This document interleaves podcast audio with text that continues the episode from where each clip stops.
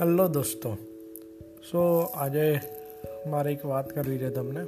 હું આજે પેટ્રોલ પુરાવતો હતો અને ત્યાં આગળ એક કારની આગળ એક પક્ષી જે આમ ચાલીને જતું હતું. અને સડનલી કહેવાય ને કે કાર ને પેટ્રોલ કે ડીઝલ પૂરાઈ લીધું અને એને સ્ટાર્ટ કરી કાર અને કાર એને આગળ લીધી. પણ કારના ડ્રાઈવરને આઈડિયા નહોતો કે પક્ષી આગળ છે. તો એ પક્ષી ધીરે ધીરે ચાલતું હતું, એની રીતે ચાલતું હતું. પણ જેવી રીતે કારનું ટાયર એ કાર પણ એકદમ સ્લો જ હતી. મને લાગે આમ સ્ટાર્ટિંગ રેન્જ જે હોય ને એટલી સ્લો કારની રેન્જ હતી. પક્ષીને આમ સહેજ ટાયર ટચ થયું. ત્યારે પક્ષી તરત આમ થોડું ઉડ્યું, પછી પાછું ચાલવા માંડ્યું. એ રીતે બે ત્રણ વાર થયું. પછી ડ્રાઈવરને આઈડિયા આવી ગયો કે પક્ષી આગળ છે, તો એને વારે ઘડીએ સ્ટોપ કરે.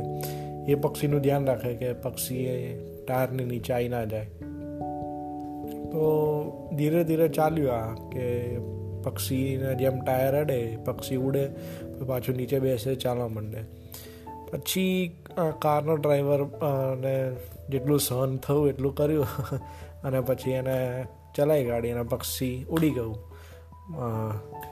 તો આને જ આપણે રિલેટ કરીએ આપણા લાઈફ જોડે તો આપણે લાઈફમાં પણ જ્યારે જ્યારે આમ તકલીફ જ્યારે આવે ને, ત્યારે આમ આપણે સહન કરી લઈએ.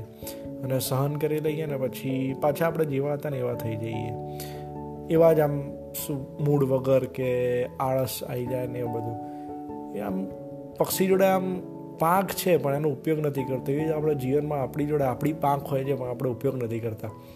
આપણા માટે ઉડવા માટે પાંખ છે, પણ આપણે ખબર નહીં, કંઈક આળસના કારણે કે અથવા તો કંઈક ના કંઈક કારણોના કંઈક આમ શું કહેવાય પ્રોકાસ્ટિનેટ કરી નાખીએ છીએ આપણે દરેક વસ્તુને.